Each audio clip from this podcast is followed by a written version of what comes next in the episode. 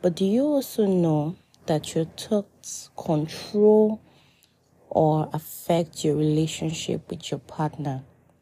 Let me tell you a story of how this became very real to me. One morning, in fact, specifically on our one of our wedding anniversary mornings, I woke up and I'd had a dream that was very disturbing about my husband.